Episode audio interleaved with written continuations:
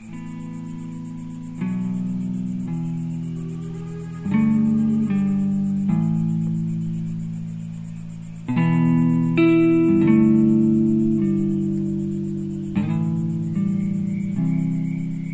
commotion of the late running train on the horizon roused the duo's attention as they both seemed to peer over in tandem, watching as the distant engine made its way into the city by way of the tracks running south from Ridley.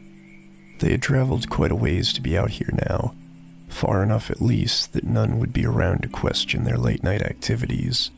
Nor the moon nor the stars bared witness tonight, the overcast from the previous day slow to move on as it lingered above.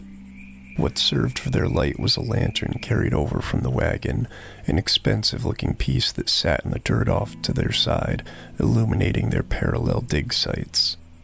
Even after the train had vanished and silence returned to the plains, the tall fellow lingered in his distracted state, his dark hues peering out towards nothing at all as his calloused hands gripped more firmly around the spade in his clutch. Goosebumps formed along his uncovered forearms, sleeves torn back, his suit and jacket cast aside in the grass as the cool winds overtook him, trying to snap him from his idle state. His partner offered him a curious look behind his sunken gaze before glancing down toward the silver pocket watch in his gloved palm. As the watch clicked open, the tall fellow stirred, scowling at the middle aged man to his side.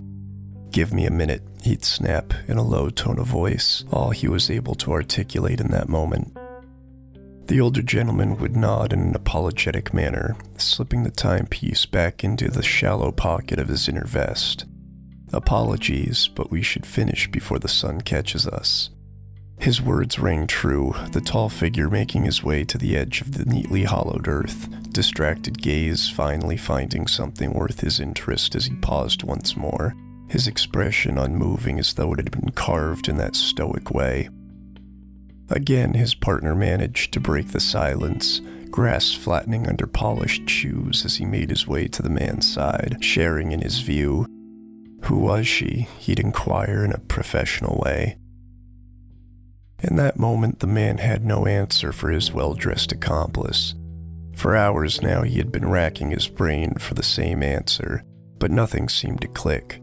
Her face was no longer familiar to him, the gentle features he once knew rotten away for weeks now, the structure of her distinct profile, disfigured from blunt trauma, showing signs of having been crushed in a violent manner, the clear cause of the second death of her unhappy existence.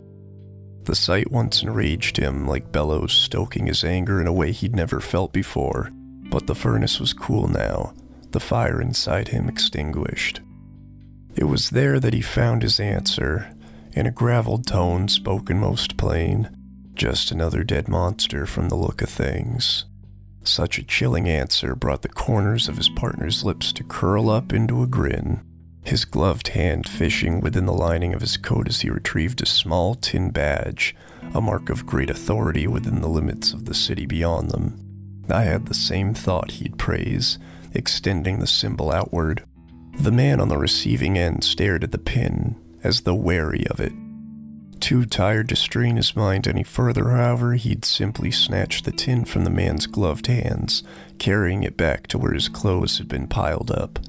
Badge for badge, he exchanged the old for the new as he placed the new insignia against his crumpled suit, pulling the one he'd replaced up in his grasp as he returned to the freshly dug graves. With a careless toss, he'd discard his old world relic beside the young woman, unable to muster anything more than that cold, unfamiliar stare. Well, the suited man would offer with lifted spirits, retrieving his own spade in a leather bound grip. Let's get to work, partner.